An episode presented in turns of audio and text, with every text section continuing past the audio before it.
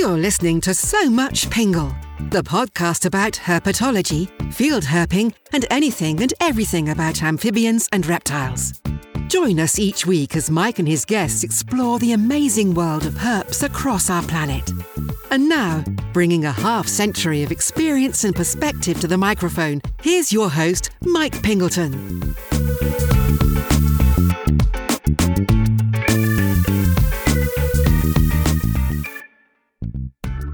Hi, everyone, and welcome to the show. Mike Pingleton here, and I am your host for these proceedings. And this is episode 35. For those of you keeping track at home, it's good to talk with you all again. And I hope you all remain safe and healthy as we move into spring or fall, depending on where you live. As I mentioned earlier, I'm back to recording in my second floor office, and recently I made some sound dampening panels to turn my desk into this little recording cave. I got these 12 by 12 foam panels off Amazon that have 8 triangular ridges running across them, and they have a peel and stick backing. So I cut some foam core poster board to make some walls, and then I stuck these foam panels to them. Each one is 90 degrees from the next, and I got to say it's an incredible difference that they make in terms of sound. And I feel like I've got a real recording studio now. And when I'm not recording, I just pull the panels out from my desk and I stick them in the closet. So I should post a picture sometime. Now, new Patreon people. William Bone, thank you so much for your generous support. It does take a group effort to support any entertainment channel, and I appreciate that folks get that. And thanks, William, for the nice note and for pointing out the lack, or the appalling lack, I should say, of sea turtles on this program. I agree with you. That's an injustice that needs addressing, because I'm a huge fan of sea turtles as well, and ever since I saw Finding Nemo, or maybe a little before that. And I've also done some snorkeling with green sea turtles off the coast of the Yucatan Peninsula, so I'm in. And so I've actually been working on correcting that for some time now, so stay tuned, folks. And I normally say this as part of my spiel at the end of the show, but I do enjoy hearing from folks who listen to the show, and you can drop me an email to somuchpingle@gmail.com, and it can be feedback, or you can send in suggestions for the show, or even constructive criticism that is carefully crafted to avoid bruising my tender ego. So let's get to this week's guest, Jason Jones from Colima, Mexico. Now, it's hard to find anyone out there in the herp community who hasn't heard of HerpMX, and indeed this group has a tremendous following on social media, and for good reason. And if you go to the project's website, which is simply herpmx.org, you can dive deep into herp adventure and species quests and herpetology and scientific knowledge and herp conservation in Mexico. And if I sound like a fanboy, that's because I am one. I love backstory. I love the deep details behind amphibians and reptiles, and Jason Jones and the rest of the HerpMX crew do a great job of providing depth and detail. And, of course, it helps that I love Mexico, and 2021 will be my 10th straight year of visiting that wonderful country, and that is both brag and fact. So I will have links in the show notes for HerpMX, so if you haven't already done so, do yourself a favor and check it out. Jason Jones is one of the founders of HerpMX, and it was a privilege and a pleasure to talk with him. We had a great chat about the project and about herping in Mexico, so let's get to it.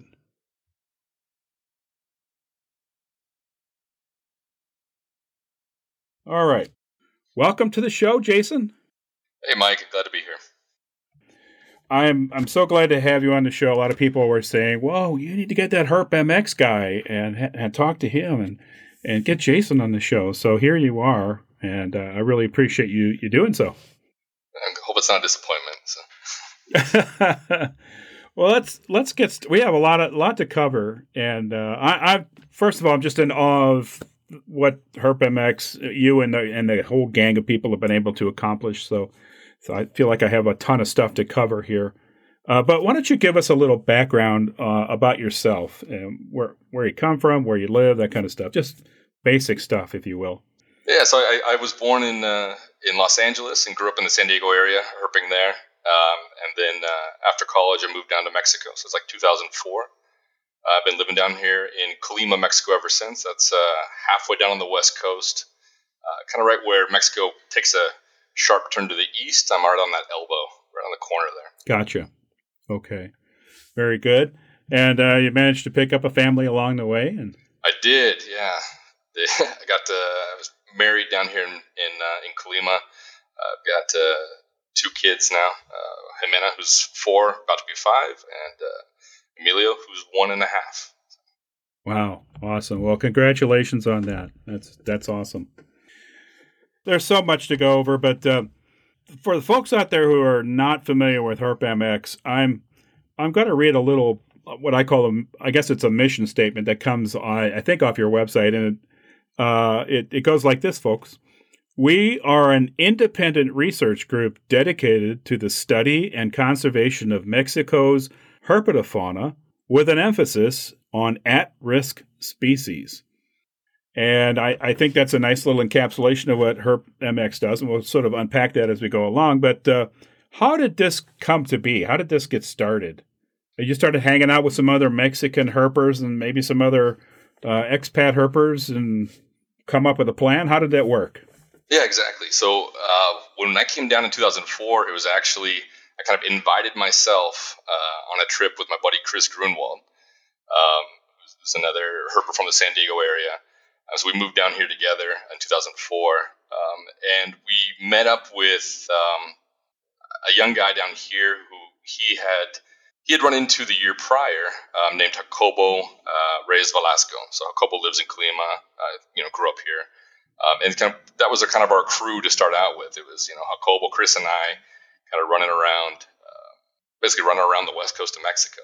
And then we just started slowly but surely adding people. So we added, Chris Rodriguez from Los Angeles. I think now we've got there's 14 of us in total, kind of sprinkled across Mexico and the Southwest U.S. I can list off the roster if you want. But I actually would like that. Let's give some credit where credit is due. Tell me. Okay. Yeah, I thought you might ask. I went ahead and listed everyone out on a piece of paper here. So I've got, I didn't want to forget anyone. So I've got Jacobo Reyes Velasco. He's in Colima, but he's actually about to leave Colima. He's headed to a lab in Germany. We got Chris Grunwald, who is originally from Germany as well, surprisingly, but grew up in Southern California, and he lives in Jalisco now. Ivan Ahumada Carrillo, also in Jalisco. Jorge Alamillo in Zacatecas. Javier Ortiz in the Yucatan. Jeffrey Williams, who's from Arizona but lives in Baja California. We've got Hector Franz in Baja California Sur. I think you've met Hector. Yeah, I did meet Hector last year. Yeah, he's a great guy. He is. We got Chris Rodriguez, who I mentioned, from California. Brendan LaForest in Arizona. Ricardo Ramirez Chaparro in Chihuahua. Carlos Montaño in Colima. Kim Flores in Jalisco. Jesus Locke Barragán in Nayarit. And then myself, so in Colima. So that's 14 of us. Wow. Yeah, it's a crew. Now that's an all-star crew right there. The strength of numbers. Yeah, and there's so much to do. There's so much to cover. So you need a big team, right? Yeah. We focused on trying to get some good coverage. We're still working on somewhere in the southeast. So we got some holes still, some gaps. So the concept here is not just – it's moved beyond – just knocking around, finding cool herbs. You've moved into another area. You're in deep, right? I mean, you're in a place where now you guys are thinking every day about what do we need to do about a certain area? What do we need to find? What's the possibilities? What about this thing that hasn't been seen for 50 years? So you've kind of moved into another area. Is that safe to say? Yeah. I mean, I think we started out – I mean, kind of how most people approach Mexico, right? Kind of the herp tourist mentality of I'm going to go and see this picture, or see this species at this known location, and from there we've kind of just it's kind of evolved into maybe they live on that mountain. Has anyone been to that mountain? If they're on this mountain and there's connectivity to that one, are they also over there? And it's kind of just turned into this wild goose chase. So. Gotcha. When you first started, how many guys were Or how many people were in the core team? Was it just a couple of guys hanging around, or? Yeah, our core team was pretty small. You could probably say it was distilled down to just Chris, Jacobo, and then Chris Rodriguez and myself. The three of you? Four of us, yeah. Okay. And so as you built this thing, you've added more professionals, more seasoned people, field seasoned people who know what to look for and what to do. Yeah. I think... I can't imagine there's everybody doesn't understand what HerpMX is. You have like 30,000 followers on Facebook, I think you're pretty much embedded in what I would call the herpetological community. It's hard. It might be hard for me to find people who really haven't heard of you and what you're doing down there. But I think first of all, I don't know where to start. There's just so much, like I said. But I think what catches my most, and it's the sexy thing that everybody immediately latches onto, I think, and that is discovering new species. Here in North America, that's getting pretty hard to do. You know, every once in a while, we split a frog into two new species, or we find a crazy salamander in a river somewhere that somebody's overlooked, but. So we don't have the same level of opportunity that you might in a place like Mexico. Yeah, definitely. There are dozens and dozens of undescribed species in Mexico. And beyond, there's undiscovered species. So not just splitting known groups up and giving them new names. There are truly undiscovered species all over the place. And it's just a testament to how poorly studied a lot of these regions are, and it's, you know, there's a lot of areas that have some pretty good coverage. Sonora has been covered pretty well. Most of Baja has been covered pretty well, but parts of Oaxaca haven't really seen anyone in 60 years. You know, parts of Michoacan, some of the southern states haven't seen people in a very long time, or haven't been really well sampled. And beyond that, it's not just about that they haven't been visited. It's about being visited by people that have the base knowledge to know what they're looking at and what they're looking for. Oh. And I think that's where we might have a slight advantage, I think, in working in Mexico, is if we've been obsessed with the country and in the biogeography for so long that we've got kind of this foundational knowledge that can put us in a mindset we're on a trip, or, hey, we think that there should be a species in this group doing this sort of thing in this area. Let's make sure we check underneath bark on, these types of trees. Let's make sure we're checking bromeliads in this area at this elevation. Let's make sure we're thoroughly surveying, the rock slides in this type of area. And just with kind of experience from other species that we've, encountered, or, related species maybe in other areas. So, I guess to your point, there's a lot of new species. I think biologists find and observe undescribed species probably every day in Mexico, somewhere. Wow. But recognizing it, I think, is the tricky part. I see. Can you tell us what was the first new species that HerpMX helped to find? I mean, I know you guys don't do all the species descriptions, but you are responsible for helping to track these things down. And yeah. So I think the very first one was probably in 2004 or 2005. We were actually in a mountain range that's local to me, called the Sierra Manatlan, and we were looking for what's now Campbell's dusky rattlesnake, I guess would be a good common name for it, Corylus campbelli. And in the process, Chris Grunwald flipped a. It's this, if you can picture it, the site is this grassy meadow with kind of karstic, light gray outcrops kind of just dotting everything. It's really jagged and sharp.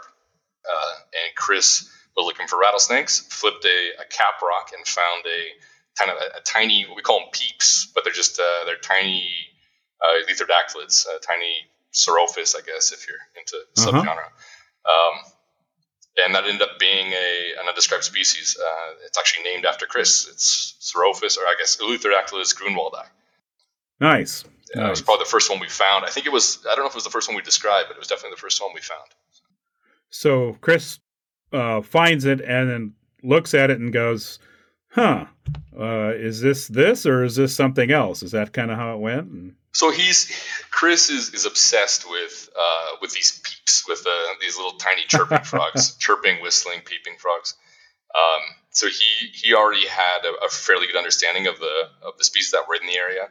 And this one was kind of a no-brainer because it's like 2 to 3 times the size of the other species. It's got crazy patterns, so it was pretty obviously distinct.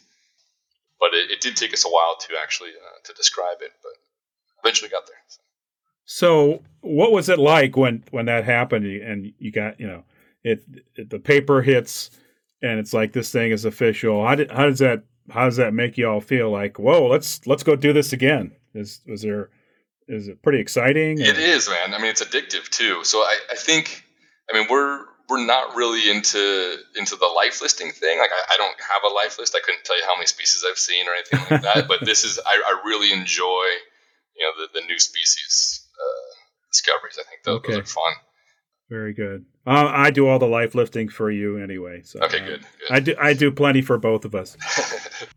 I think I saw both. Yeah. I think you hit like 1,100 or 1,200 or something on your list, right? Yeah, I hit 1,100 last week. Congratulations. The week before. That's a lot of animals. Yeah. Get down here. We'll get you to 12. Yeah. Oh, I'm telling you. I have many from Mexico. Oh, my gosh. So many cool things I've seen. So, obviously, the really sexy stuff are the rattlesnakes, although, to me, the frogs are just as cool. And the turtles are just as cool. But the rattlesnakes are the other thing that people pay a lot of attention to, especially in Mexico, because we're still trying to figure out where the rattlesnake, where the proto-rattler came from, and how do all these Mexican forms relate to that? So it's very interesting. And can you tell us a little bit about that? About the origin of rattlesnakes? Or no, just some of the species that you found. You've been involved with some new species being discovered and described. And I think most of those are what they call the long-tailed rattlesnakes. Yeah, so we did so we focused for a while on trying to find all the long-tailed rattlesnakes. It's one of those groups that it was hard to find. I mean, they were considered very rare for the longest time. In fact, I think Cordylis steinegri, which is the Sinaloan long-tailed rattlesnake, it was known from like 12 specimens for 70 years or something like that. It wasn't, there aren't very many of them. And then Cordylis lanamine, which is the Manatlan long-tailed rattlesnake, that thing was lost for, 40-something years. And we were lucky to rediscover those. Wasn't there an issue with the habitat description for that species? That there had people looking in the wrong places? Yeah, so Joel Lanham was down here close to here in the neighboring state of Jalisco, collecting lizards, I believe, for BYU. I think he was collecting for Tanner. And he was driving a road that runs from the town of Autlan, which is kind of in southwestern Jalisco, if you will, towards the coast. And so somewhere on that highway, he found a smashed rattlesnake, a DOR. We're back to your jargon episode, DOR. And he immediately knew it was something different. He ran it back up to the border. I think he stopped at University of Arizona and showed it to some herpetologists there. He actually passed it to Clauber at one point. So Clauber had it in his possession for a few days. And actually, he wrote about it in his journal. It's pretty interesting to call it a strange queer beast, I think he said, or queer beast, something like that. Which I think is probably an accurate descriptor. And then from there it went to BYU where it was described. And after that, that was the only specimen known for until 2008. So you had Campbell down here looking in the 80s, 70s and 80s. People were looking for that thing for a while. And yeah, like you mentioned, the published locality. I mean, now that we know what we know, we suspect that the type locality listed in the description probably has lanami at it. It probably does have snakes, maybe just not in a very high density. But an interview with Lanham, this is close, I guess before we published the rediscovery, he led on that he may have seen that snake at a different site called Wildcat Canyon. And so when you're in that area and if you ask people, there's nothing called Wildcat Canyon, but there's like something like, I think it's Arroyo del Tigre, Tiger Canyon or something like that. So that does happen to be, the right habitat. So maybe people are just looking a couple kilometers off. So. I see. And so now a number of species of Lanami have been found. Number of specimens, yeah. I mean, I think to date, ones that I'm aware of, it's over 100. There's a lot. Oh my gosh! Yeah, there's a lot that are being that are turning up in mining impact studies. So when there's a lot of mines in the area, and so these mining operations have to have teams of biologists kind of running around their premises or in the areas where they're thinking about doing some digging, and these guys will clear an area and they'll relocate the snakes. And a few of the operations have turned up just huge numbers of these things over the years. Wow. Yeah. Okay, so they're not necessarily in onesies and twosies. Well, they're really localized. They're in these kind of really narrow belts of habitat. I mean, they seem to have kind of a preference for these really narrow strips of habitat. They filter out into adjacent areas, but they're pretty restricted to certain. I guess the term I've heard used for it is a gossin, which is not like it's an area with hydrothermically modified soils, I guess, that bring pine and oak forests down to lower elevations. So they seem to be all the locations seem to be centered around something like that. Interesting. That's kind of interesting. I don't have to go look up that word and find out more about it. Not a word I'm familiar with, so excellent. And I'm going to stop here for a second because you've given us a little story on Lanami, but you also gave us this great backstory. And that's – if anybody that follows HerpMX on Facebook, when you guys – I assume it's you that's making these posts. When you make these posts about various critters, whether it's an alligator lizard or long-tailed rattlesnake, the post always has this backstory that probably includes, one of the earlier workers that – maybe first stumbled across the animal or something. And I always appreciate that because I love the backstory. It's not just, hey, here's the sexy snake. Yeah. Here you go. See you tomorrow. It's much more, you give a much more detailed story to go with the animal. I just want to say that I really appreciate that and that I'm sure many other people appreciate that as well. So. I'm glad you like it. Yeah, I love that part too. I love that aspect of it, right? Like knowing, all the series of events that led up to a species being described or discovered or whatever. I think those are stories worth telling. So. Yeah, and remembering, and I'm sure so many people have never heard them or haven't read them. So it's very, very cool. So we've got some long-tailed rattlesnakes that have popped up, but I also notice things like mud turtles.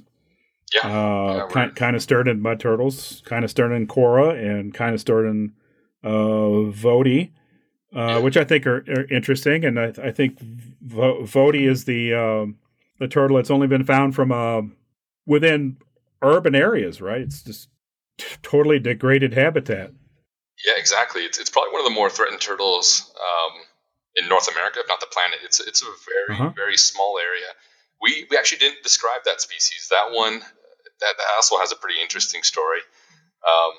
So that species was discovered because of animal traffickers who had collected the species collected basically a strange looking little mud turtle with a giant bright patch on its head. And these things started turning up in the hands of wildlife traffickers in Mexico City, and they caught the attention of some researchers who then kind of followed the trail to Puerto Vallarta in Jalisco, which is kind of a booming tourist town, I guess city on the Jalisco coast, and they're right smack dab in the middle of the city. They're in the canals that run through basically the metropolitan area, if you will. It's crazy. They show up on the highways, DOR. They show up on the university campus. They're basically just crawling out of these little canals in town.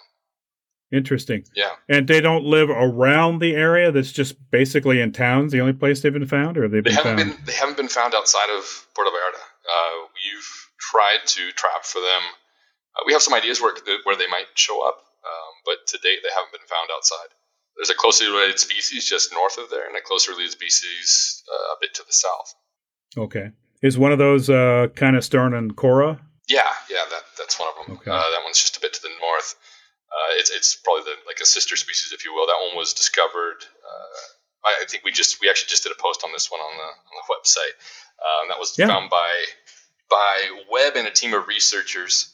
I think again in the 60s. I could be getting this wrong. 50s, 60s, somewhere around there. They had come down as part of a project looking for box turtles in the Sierra Madre Occidental.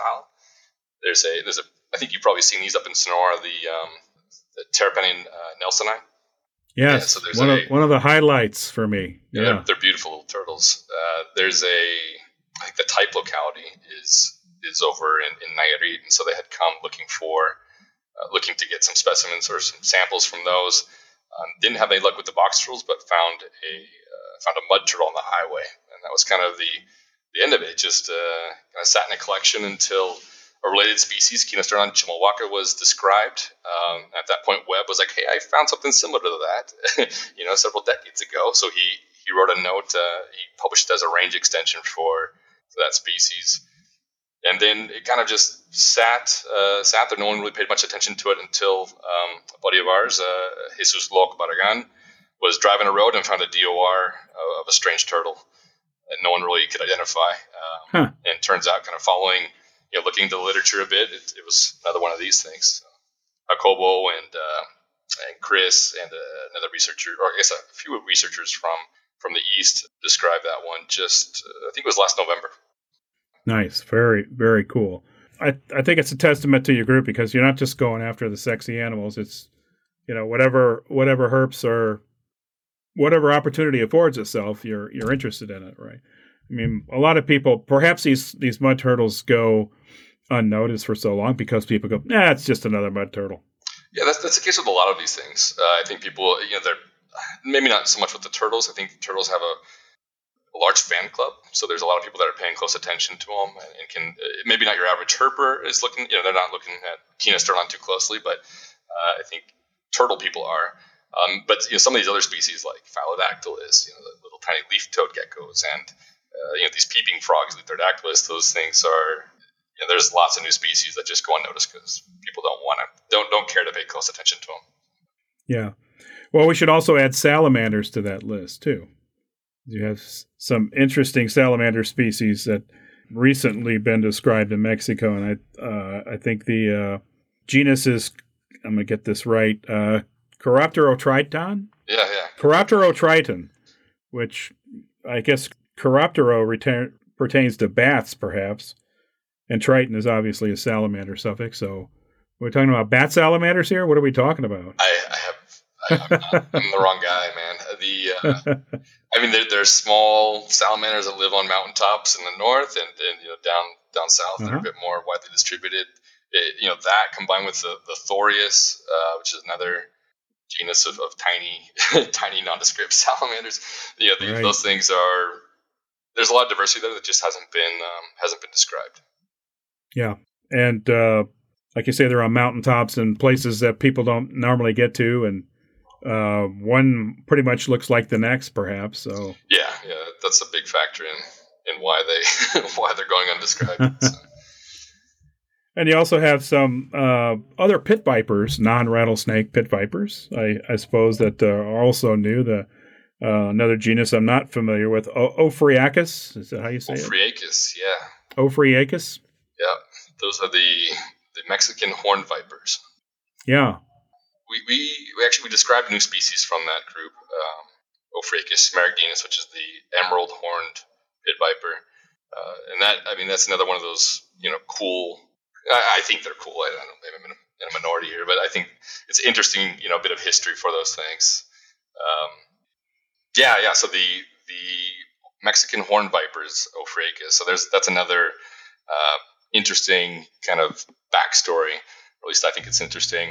So it starts in the 1950s. You had a Swiss naturalist and collector, Francois Sumacrast, working in the eastern Mexico. He was picking up pretty much everything he could find and shipping it off to Europe. Among what he shipped to Europe were two. Horned vipers that made it into the hands of Georg Jahn at the Milan Natural History Museum. And so Georg ended up describing those as think initially he described them as atrops or atrops undulatus in the late 1950s. And from there, we really don't have much happening with the horned vipers in Mexico until maybe the mid-1950s. And you had specimens that turned up in Oaxaca, you had some that turned up in Veracruz. And then at one point in the 1970s, you had two brothers down there collecting in what's, I guess it's cloud forest. It's low elevation cloud forest. Today in that area, there's a lot of coffee grown. It's pretty densely vegetated.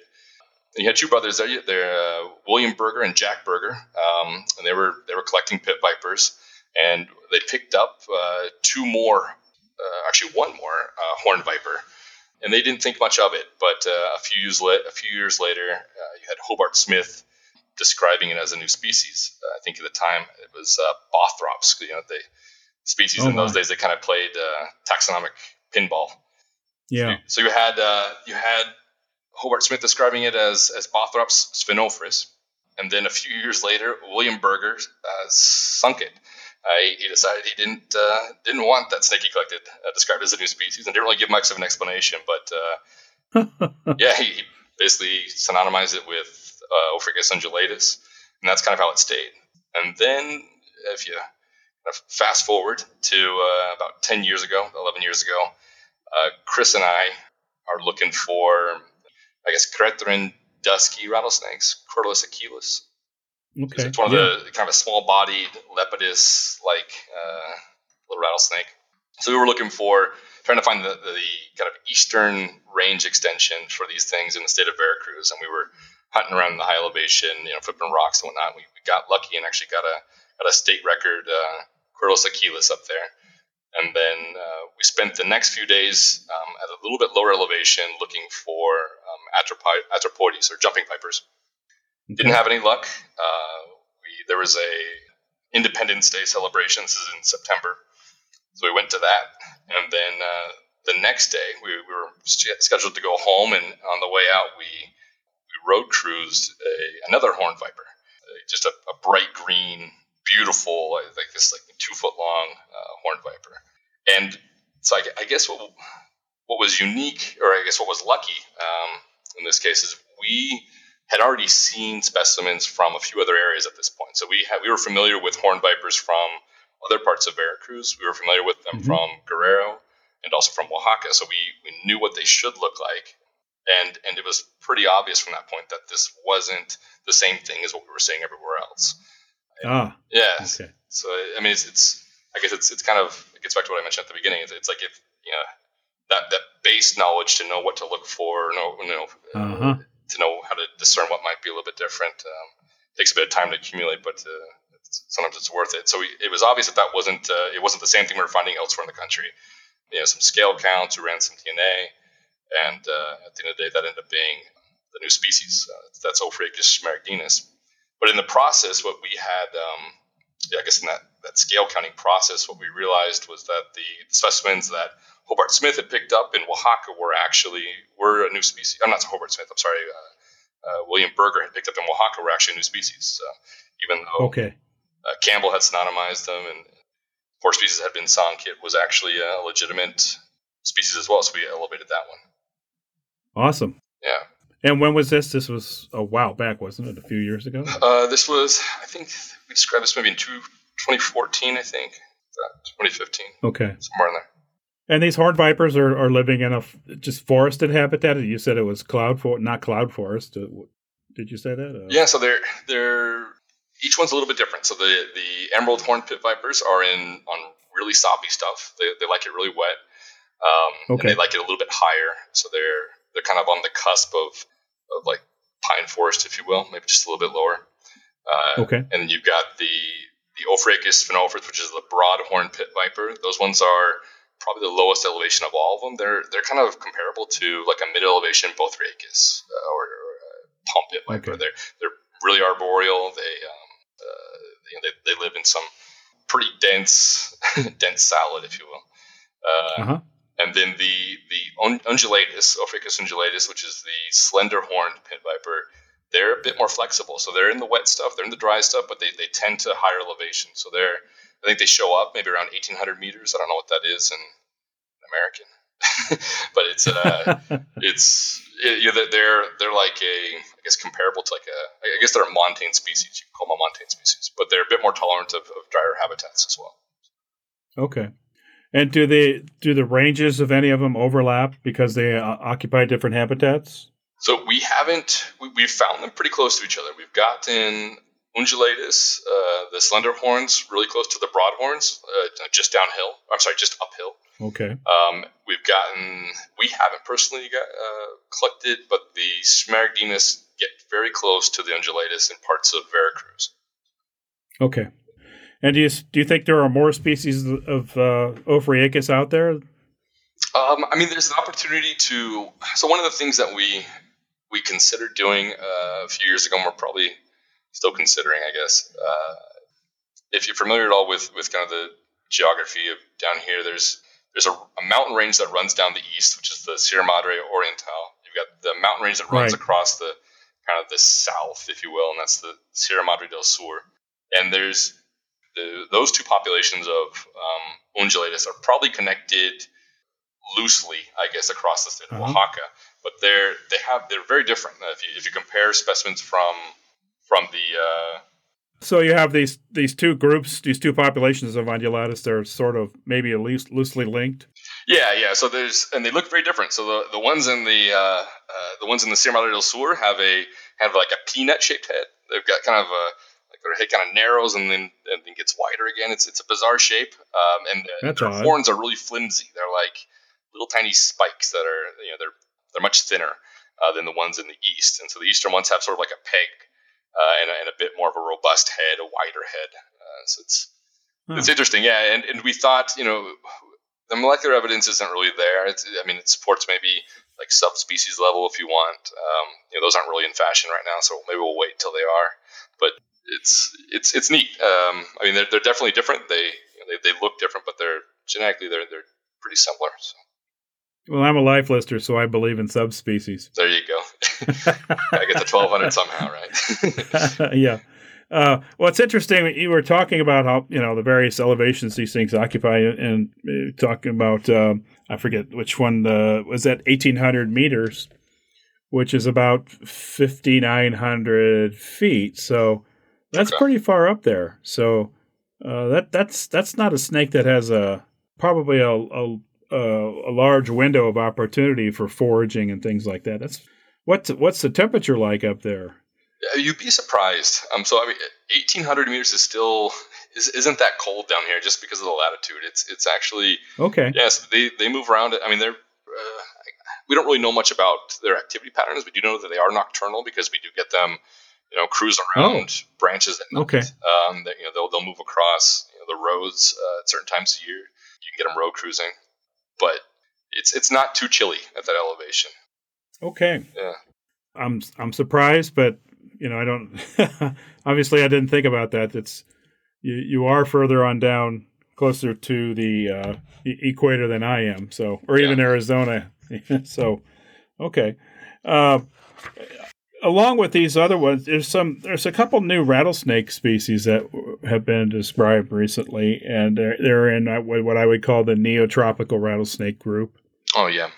And they have some, the specifics, epithets are what I would call Aztec mythology, and I can't pronounce either one of them, even though one's short and one's long. Yeah. But I think those are very interesting.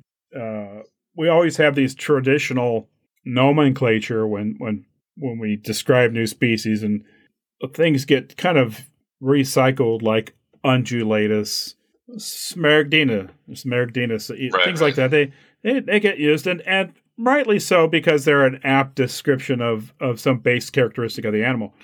So I get that, but I just thought it was very interesting to have these two rattlesnakes described using these Aztec terms, and I think they come from Aztec mythology, if I'm not mistaken. But I think that's very interesting, and I it's kind of refreshing to see that too. Yeah.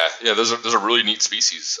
So I think the one you're referring to is Crotalus mictlantecutli, which is the Veracruz neotropical rattlesnake, and then there's one from the isthmus, which is Crueles e Hecatl. Hecatl. Yeah, and that's not. I mean, so Mictlan tecutli is a really cool species. It's that one's been known or suspected since I think the 1950s. Like Klauber made comments about that population being pretty unique. And they're really neat snakes. They're very dissimilar, they're similar to Crueles culminatus, which is the northwestern neotropical rattlesnake. But they have their if you threw them all in a bucket, you could pick them out. They're that obvious.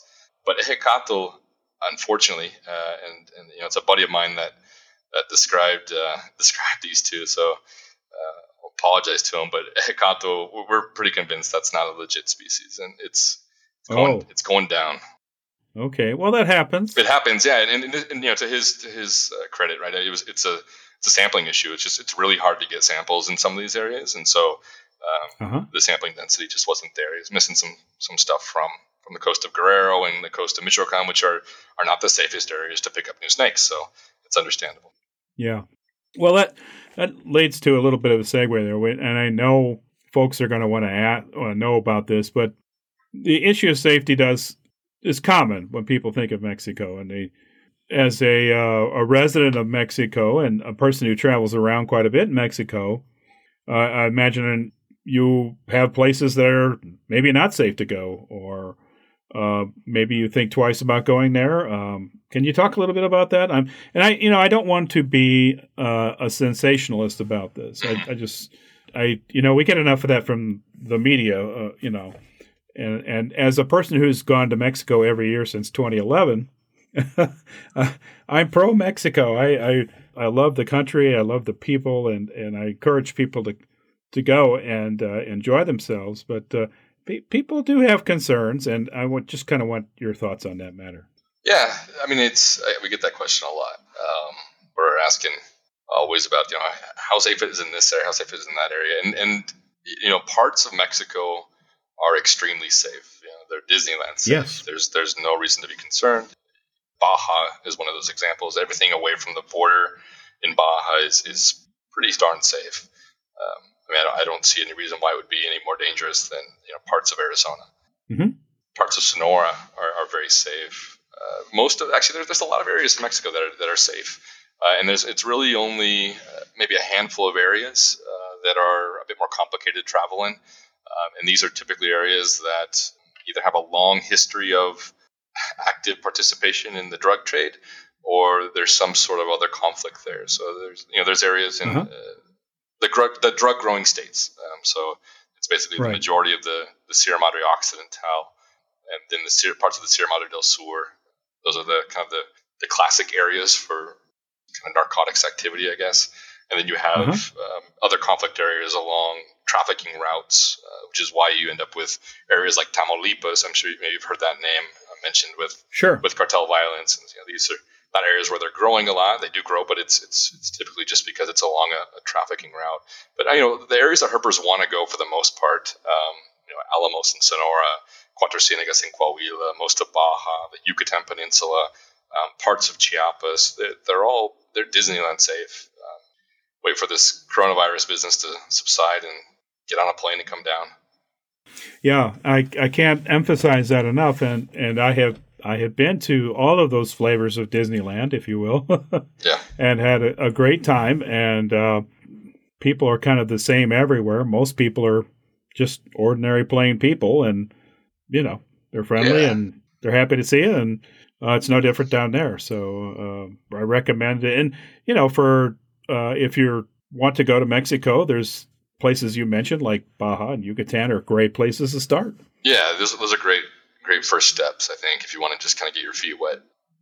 Yucatan, there's a lot to see there. It's the roads are really really good quality for the most part. You can move from one side to the other pretty quickly on quality highways, and then the hotels and beaches are some of the best in the world, really. So there's a lot to do there. Yeah. Besides just herping. But yeah, like you mentioned, people are everywhere, and even in these I guess if you want to call them conflict sierras or conflict mountains or areas, the people are amazing. They're nice. They might be a little bit kind of standoffish at first, but once you get to meet people, They're always eager to have you into their house and prepare food for you. So, I mean, I guess I can't generalize. I mean, that doesn't apply everywhere, but in most of these areas where we've taken the time to kind of pave some inroads with the locals, it's been really rewarding. We haven't really had any too bad experiences in those types of situations. Right. Well, you have to have a good attitude, right? You can't just come in there with the idea of you have these goals and to heck with everything else. You have to talk to people and get to know people a little bit and let them get to know you a little bit. And I think that's a good policy no matter where you go. Yeah. I mean, when we were younger and maybe more reckless, we had this dumb rule where we called it kind of the 48-hour rule, where you could probably go into anywhere and get about 48 hours of herping in before someone decides to figure out who you are and cause a scene for you. And so, we operated under that for a while, and we just got lucky is what it came down to. And, Mexico was different, I think, when we first came down here when you compare it to today. Uh-huh. But now we try to be a bit more cautious. We make sure we know what local conflicts are going on. We make sure, when possible, we've got the right local contacts to get us in and out of areas that are a bit sketchier. But. Okay.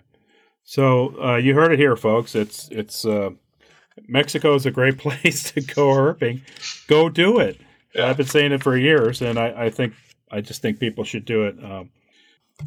In terms of places that you go, do you have preferences for an area? Do you like the mountains, or do you like the southern portions? What's your favorite place? I mean, so the majority of I really love herping the Sierra Madre Occidental. So I love that Durango, Sinaloa, Sonora, Chihuahua. Like, that's my favorite herping, but there's just not much to do there, or not much left to do in a lot of those areas. So, our focus is kind of tending to the south now. We're spending a lot of time in the mountains of Guerrero. There's a lot of just undescribed species, and in Guerrero we're working on a few right now from those mountains. But yeah, I think our my favorite for just enjoyable touristy herping is always going to be Durango, I think. But for purposeful herping, I guess it's the south right now. So Oaxaca and Guerrero. How do you get around? What do you drive? Do you need a 4-wheel drive vehicle, that kind of thing? So it depends. It depends on where we're going. So a lot of the areas that you couldn't get into, even with a vehicle, 10 years ago now have perfectly paved roads. Uh-huh. So we've got a Prius in the fleet to jet around at low cost, do some road riding. But we've got a bunch of Toyota trucks around too, so 4Runners and Toyota Tacomas. Well, I have to bring this up because I have to. But one of the newly described species is named after a particular vehicle. It's a frog, and it's called Sarcohyla toyota. Yeah. Can you tell us a little bit about that? Yeah, I mean, that's just a shout out to Toyota for making reliable vehicles that can get us into these areas and get us out. So. Okay. Chris is a huge fan of Toyota. I'm a fan of Toyota. I think most of the guys are. So that's where that came from. Okay. Very good. I'm poised to purchase my first Toyota sometime later this year. Oh, yeah? What are you looking at? So, yeah. I'm looking at the RAV4 Hybrid. Oh, that's cool. How have you heard any... Yeah. Anyways, we can talk about this later, but I was looking at that too. It's got a bit more room, some decent gas mileage. Yeah. So. Yeah, I'm looking at maybe the XLE or something, but gas mileage is great, and it's got two great platforms, right? It's got the great electric platform from the Prius, and it's got the great RAV4 platform combined. Best so I think worlds. It might be. They just need to to set up one of those, like their Hilux on one of their trucks on a with a hybrid system. That'd be great. It's only a matter of time, but I agree. That guy can dream right now. So.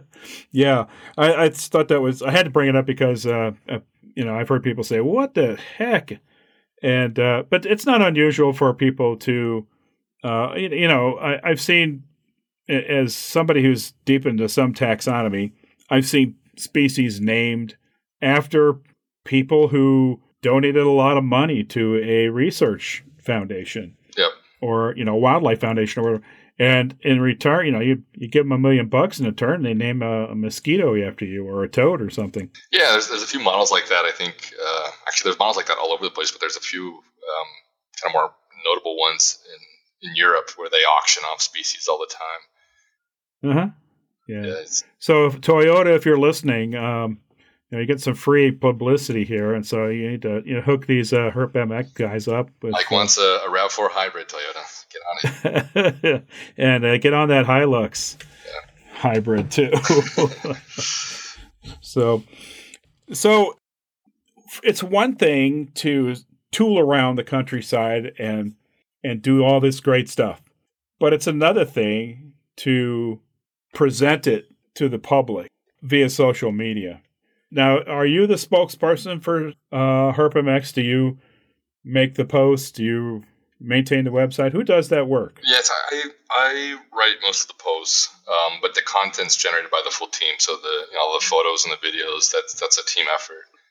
Obviously, the species descriptions are a team effort, or I should say, Chris and team, because Chris really leads most of our species descriptions, if not all of them. Chris Grunewald.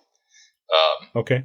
But yeah, I enjoy it. I mean, the goal there, I think, is to really drum up interest in HERP Mexico. So I mean, people north of the border, they're better positioned than we are to get into some of these areas. I mean, it takes me 15 hours to hit the border, whereas guys in Texas can be there in a few hours.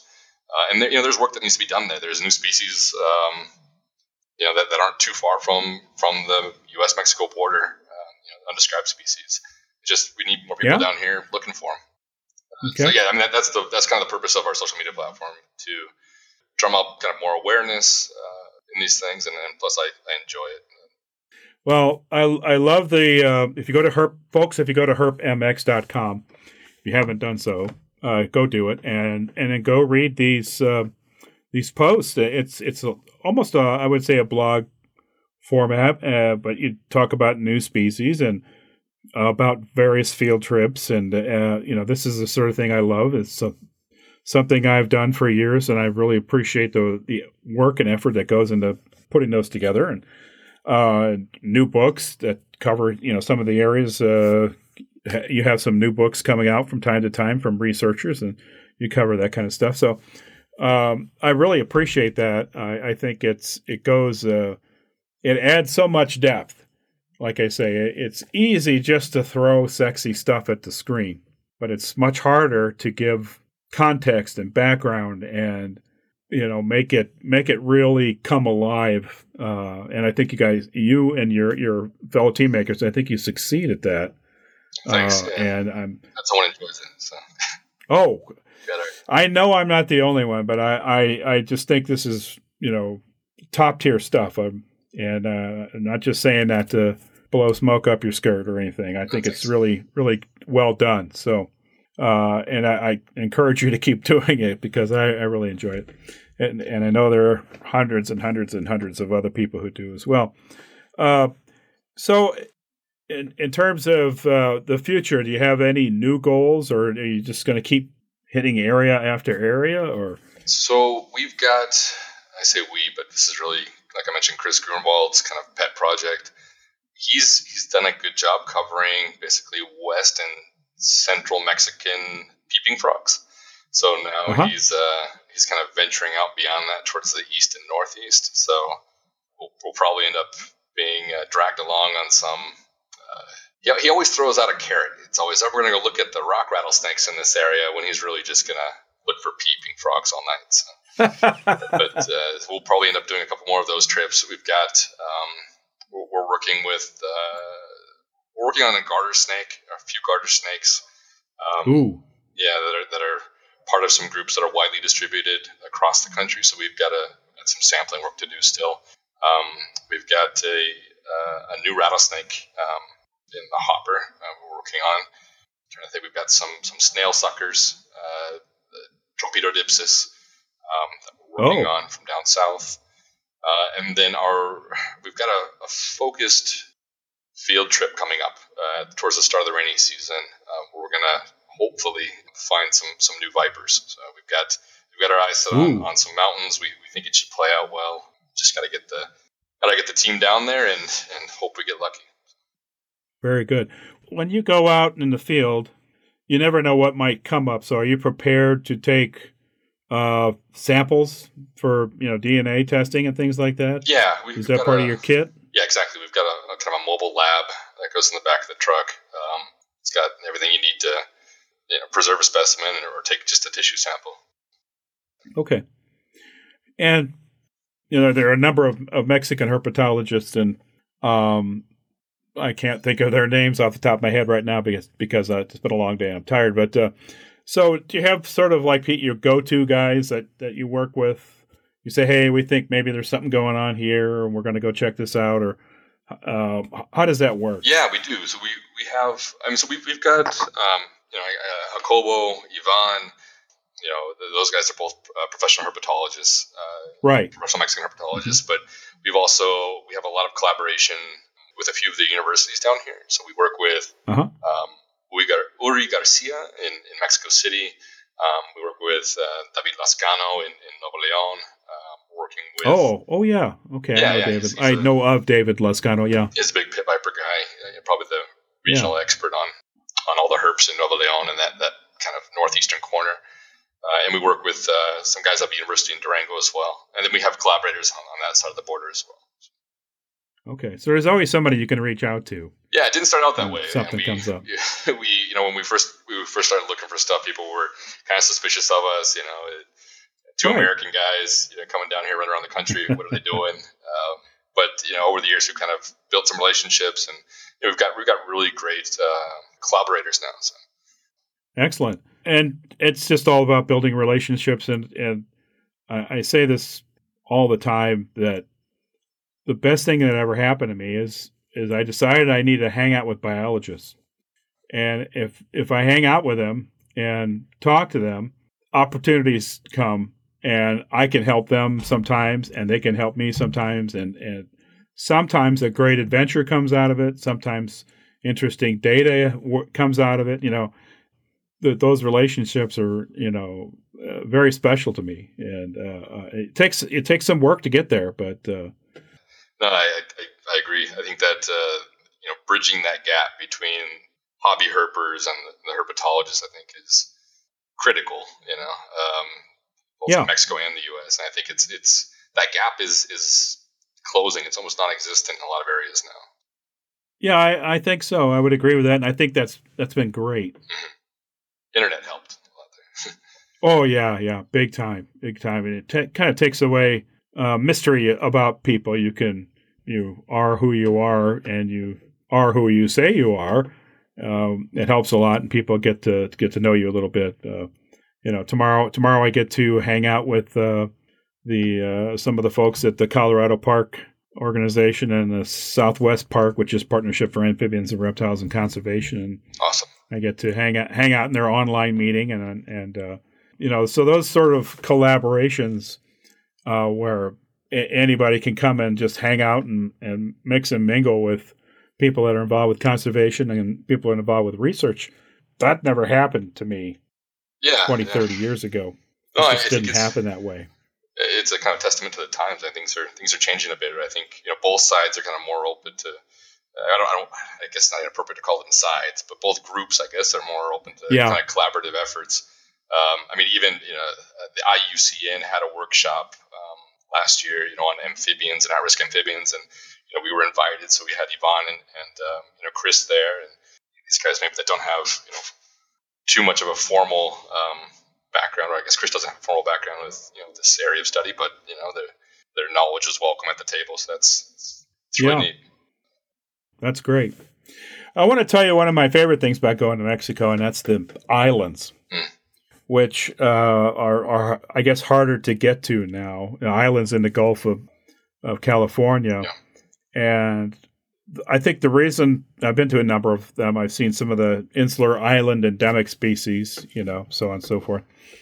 But I just think it's interesting if you're into things like biogeography, how species evolve and separate and things like that, and the idea of species coming over across the ocean and establishing new colonies. I think that the islands in Mexico are great little laboratories for that kind of thing. And I really enjoy visiting them and just sort of breathing in that air and getting that feeling of being on a little speck of land with a rattlesnake and a chuckwalla and an uta and probably some mammals that have all turned into their own little thing on that island because they're stuck there. You nailed it with the word lab. I mean, that's what they're perfect little laboratories. Perfect. Yeah.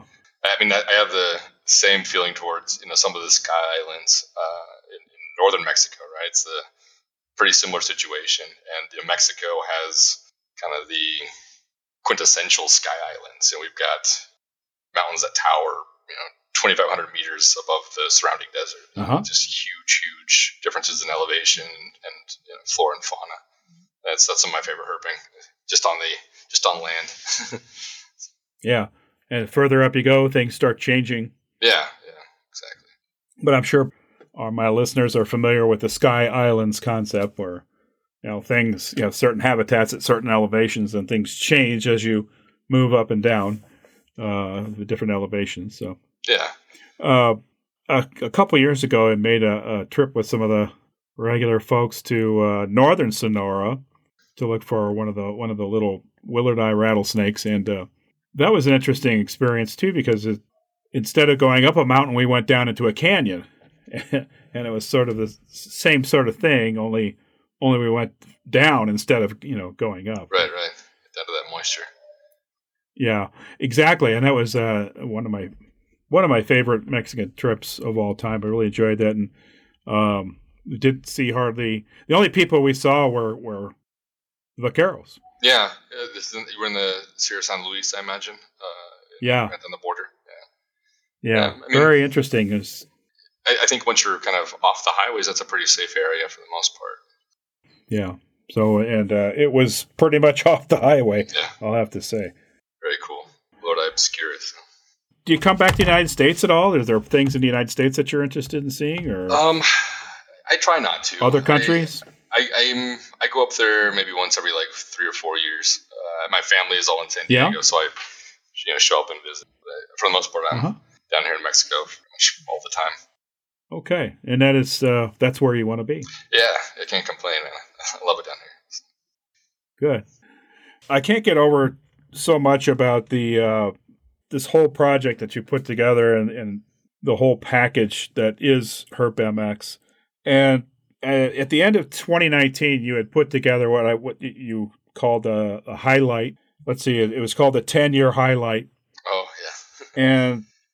And it was interesting. And the 10-year highlight basically was a short little post that said 12 new species, 7 species rediscovered, 4 species first time bred in captivity, and then 1 new country record, which I assume is some species that's found somewhere else that is you showed to also occur in Mexico. Yeah, exactly. Yeah, that country record was actually 100% Chris Grunewald's work. He's I think every or most herpers kind of go through this progression where they end up just being map junkies at the end of the day.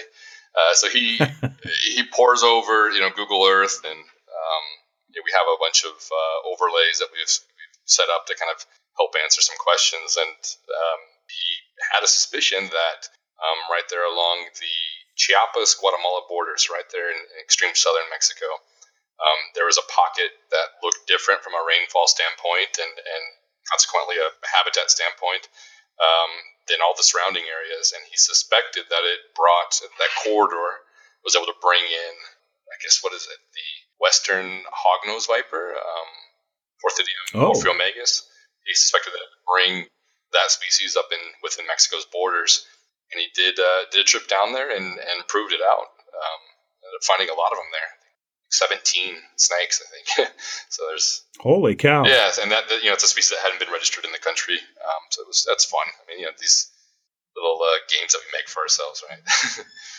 Yeah, but I love it when a plan comes together, right? But it's taking knowledge. You're on target. You're doing something right because you've taken your knowledge, you put it to work, and it pays off, right? Right. It's like a physicist working out the, you know, equations that say something should happen and then having that thing proven in the laboratory later. It's the same sort of thing, right? Yeah, and I mean, those are the games I love the most, man. I mean, that's what really keeps me going. Right down here. It's, you know, testing kind of a hypothesis is, you know, did it get cold enough in the last ice age for that species to make the jump to that area? You know, that sort of a game. It's fun because sometimes you get answers, sometimes you don't, and makes it challenging, keeps you going. It's a deep game. Yeah. You know, but if it was easy, everybody would be doing it. So not a lot of players, I guess. or nobody would do it. Right. Yeah. Good. So is there anything else you want to talk about we haven't discussed? Or? Gosh, I covered the full list of people, right? I made sure in my notes. Yes, you did. List all 14 of these guys, because I know I'd forget somebody. Do you expect the group to get larger? Yeah, I want it to get larger. Just to get coverage in areas that we don't have coverage. Just to have bodies in parts of the country that we don't. You always need someone local to, you know, facilitate things sometimes. So, yeah, we're hoping to add some people from Oaxaca and Chiapas. Hopefully in the near future, maybe someone from the Northeast. Try to get a bit of a larger crew.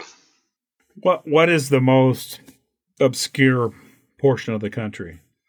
What's the most mysterious point? It's a fun game to play. So if you get on iNaturalist and you turn on observations, you can kind of feel out where these gaps are, because there's no little red squares.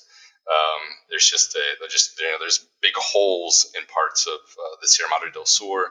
There's holes in parts in you know. With good reason, there's holes in some of the drug-growing sierras. Yes.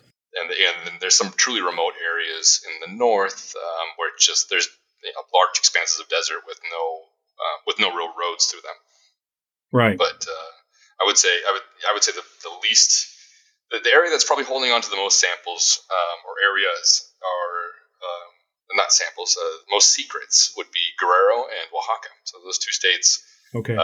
You know, they've had herpers there for over almost a century. I think they've been hit pretty hard, but there's just so many areas that are kind of out of reach, or you know, there's some parts of Oaxaca that haven't been visited, you know, by herpetologists really since like the 60s. So there's definitely some secrets hanging out there. Well, let me talk to you about a minute about the king snake that Webb discovered. Yeah. Can you talk a little bit about that? I think that's lots of folks that listen to the show, I think king snakes are pretty cool, and that's a mysterious one. It is. So that's Webb's mountain king snake. That one was described by Rob Bryson and collaborators, I think in the early 2000s. I don't have the date. And so the way that happened was you had Webb, who did a lot of work in the Sierra Madre Occidental. He did a lot of work around the Sinaloa-Durango border. This is like a really – he did it at a time when it was very rugged. You had threats of bandidos that were probably at levels that we don't see today in most of Mexico. You had really poor road quality, and he did a lot of work in that area for years. And on one pass up this road, which is the road is Highway 40. It's kind of an infamous road. You may have heard herpers talk about it, but it's kind of it's like if you roll up all of Mexico's road hazards into one single highway. This is it. I mean, it's the lower elevations are fine, but as soon as it starts to climb up in the mountains, it's really windy. And you've got rock slides. You've got tractor trailers trying to maneuver tight turns, and they end up invading your lane. You've got cows all over the place. You've got roads that get washed out. It's thick fog everywhere. It's pretty crazy. And so I don't even want to imagine what it was like when Webb was there. But the point is, he was going up there one day and found a dead king snake. Picked it up, preserved it, took it to Texas at some point, and it sat there. You fast forward to Rob. I think this is in the late 90s or the early noughts. Rob and a couple guys are driving up the same highway. They find a still writhing little king snake in the highway. Pick it up. It's obviously not a Greer's Mountain king snake or Durango Mountain king snake, which is the kind of the Proxima species. That they're found maybe 20 kilometers to the east of there, in a little bit drier habitat. It's obviously not one of those. Rob takes it back to Nuevo León, takes some tissue samples and processes those, realizes it's a new species. At some point, I can't remember who tipped him off. I thought it was, I don't recall. There's someone who tipped him off to that specimen from Webb. So they had two specimens now, and they described it as a new species. And that was it for a while.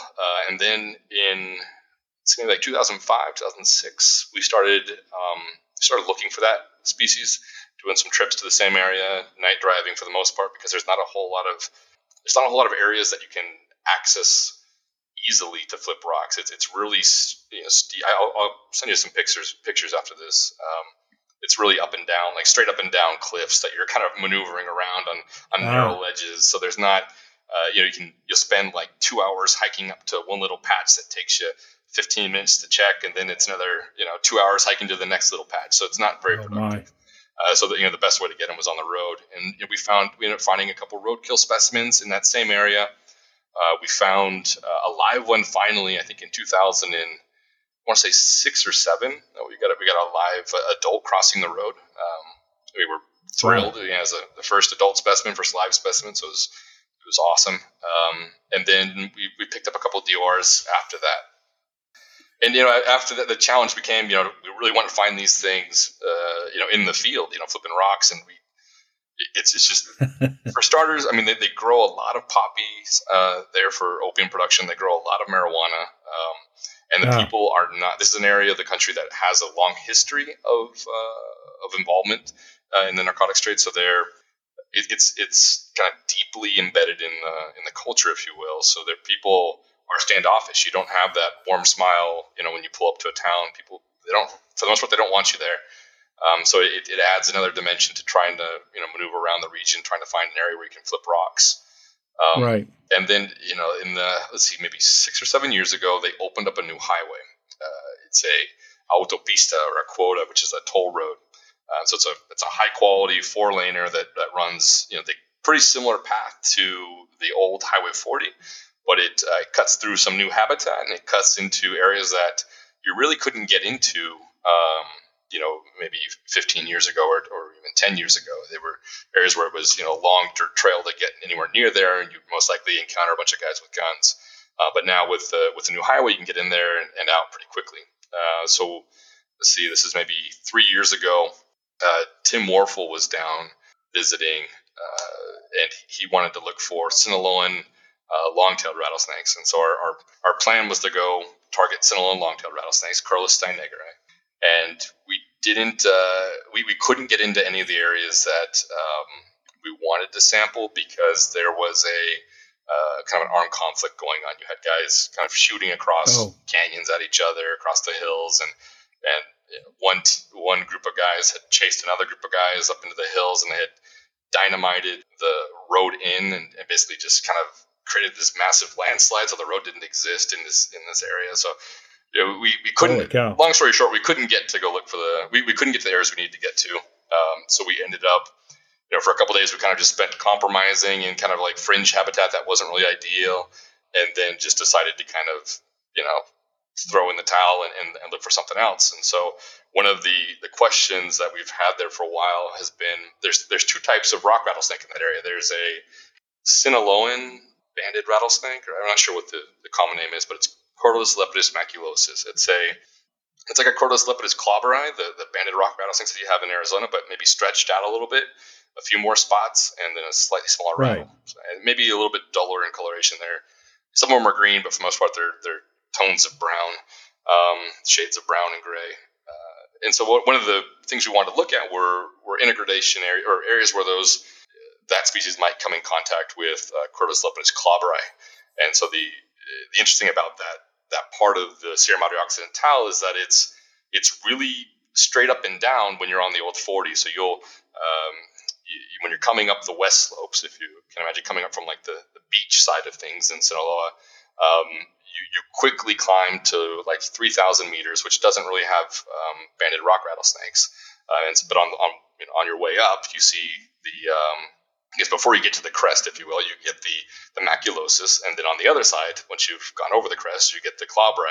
So there's not really an opportunity near the road for them to meet each other. But with this new highway, it happened to cut through a barranca or a canyon that runs pretty deep east to west. And so our theory was our hypothesis was you could probably sample from the west slopes all the way to the east slopes along the sides of that canyon and probably get something that looks intermediate between the two species or the two forms. Yeah.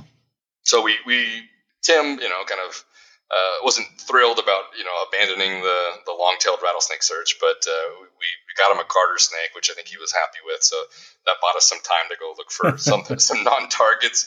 And, we cruised in one of these canyons. We cruised into the wall, into this barranca that cuts to the east, found a rocky hillside, started flipping some rocks, and we flipped a webeye. So it was it was pretty awesome. We were stoked. It was totally unexpected. I thought we would get some rattlesnakes, but it didn't work out that way. So that is a very small club. Yeah, to be in. I think it is. I think it's a small club of people that are actually interested, and then even smaller club of people that have actually come down to look for them. So. Well, there are certain snakes that just they're always going to have this cachet of mystery about them. They're going to, they carry around this mystique. Yeah. That's one. There's always going to be snakes like that no matter where you're at in the world, but that's a good one. And there are people who are somewhere, driving somewhere on a highway on their way to Herping or wherever, and they're listening to this and they're like, yeah. Just take a sharp turn towards the border, guys. It's not that far. I want to mention too another what I consider to be a mythic snake, and that is the mountain king snake that lives on a desert island. Oh, the Hariri. Yeah. Which I had the privilege to see, but that's another snake that's it's mysterious. It's one of those things like why is this thing here? How did it end up here? How did it get stranded on this island? It's just got all these things, all these questions about it, and it's not an easy snake to go find. But for me, that was another one of those mythic creatures that you hear about for years, and you think, well, shoot, I'll never see that. How am I ever going to see that? Yeah, and there's something. There's like backstory that you read on the forums from these guys, old timers, right, talking about how they thought it was extinct, and then. Paul Lynham, I think, and some other guys ended up turning up a few of them over the years. I've never been to that island. That was a trip that a few of the guys did a couple of years ago, and I think they found a big adult. But yeah, the biogeography in that area, and it's just trippy. It weirds me out. I mean, you've got Encetina glabrae, which are generally considered to be like a montane salamander, right? It's a large blotched salamander, whatever it is, Encetina. And those things show up in like this little pocket on the coast there. And then you've got, the sand snakes that make it into, right in the vicinity of Ensenada. So it's just a really weird. Yeah. Really trippy and you area. Start to wonder what the climate was. And when the climate was what it was to allow those things to come south, to connect south, like an Encetina. I mean, for crying out loud, that's it's not a terrible long distance, but there's a lot of bleak landscape between the nearest Encetina in San Diego County and these little relic populations near Ensenada. Yeah, I mean, and they're in the Martyr too, right? They're in the Sierra San Pedro Martyr, so it's not too far. But even with the mountain king snakes, I mean, I'm not a Zenata head by any stretch of the imagination, but I do know that those things show up in low sea level canyons in Southern California. They're on – which island are they on off the coast of California? I think there's a guy who got a video of one recently being picked off by a fox as it crawled. I think it was on like Catalina Island. Oh, wow. One of those islands up there. I can't remember which one. But, the precedent's there. They obviously have a tolerance for low elevation. It's just a matter of getting to – in cool, wet canyons that'll bring them down to the coast. So hopping over to the island, that's the interesting part, how they – when did that happen and how? I haven't, it's not something I've dug into, but it's interesting.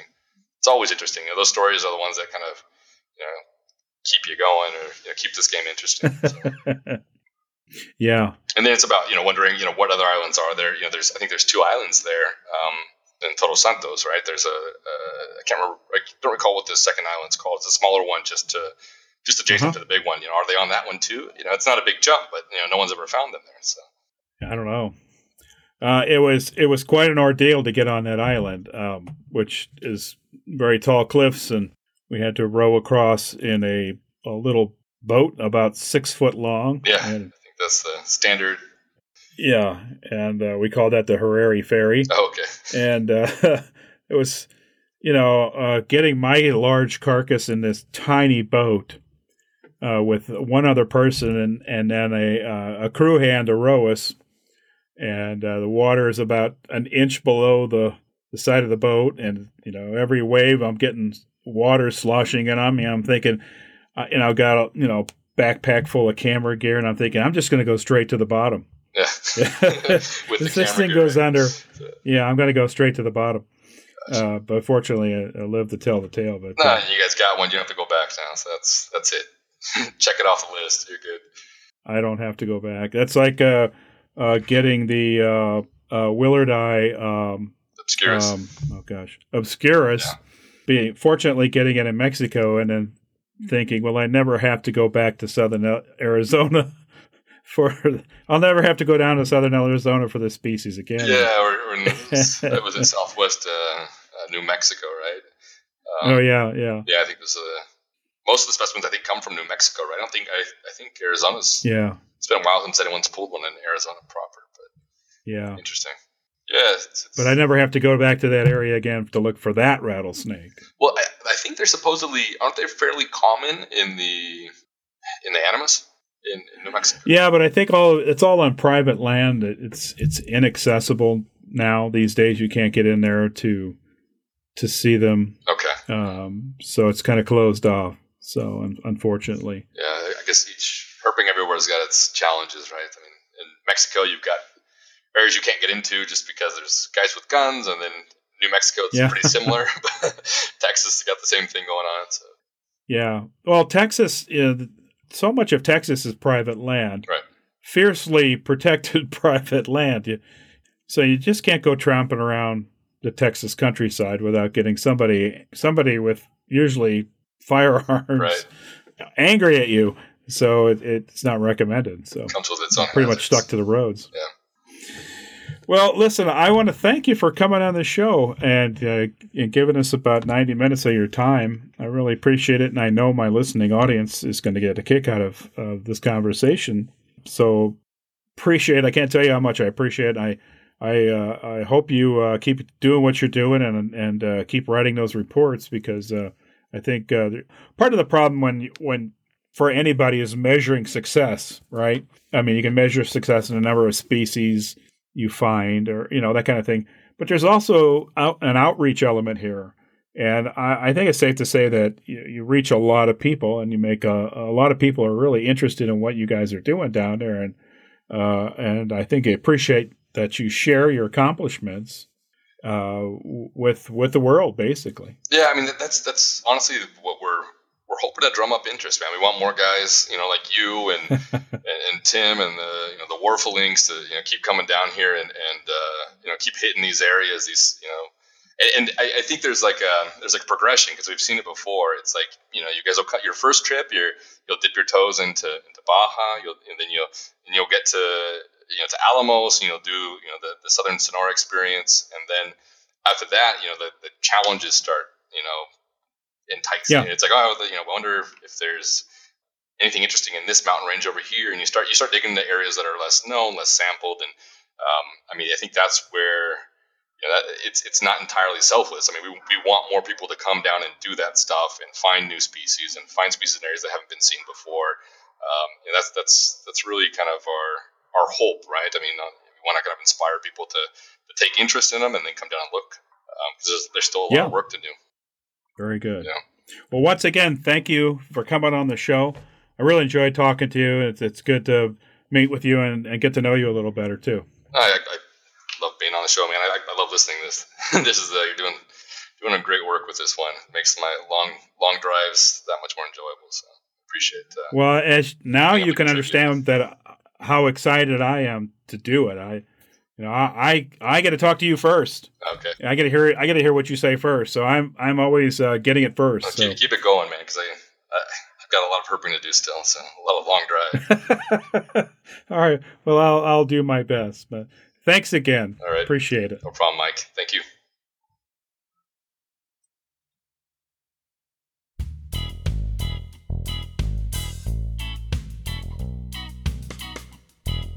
That's it for episode 35. A big thank you to Jason Jones for coming on the show. I really enjoyed talking with you, Jason, and I hope that we get to meet in person someday, and preferably somewhere in Mexico. And folks, please see the show notes for some linkage to HerpMX.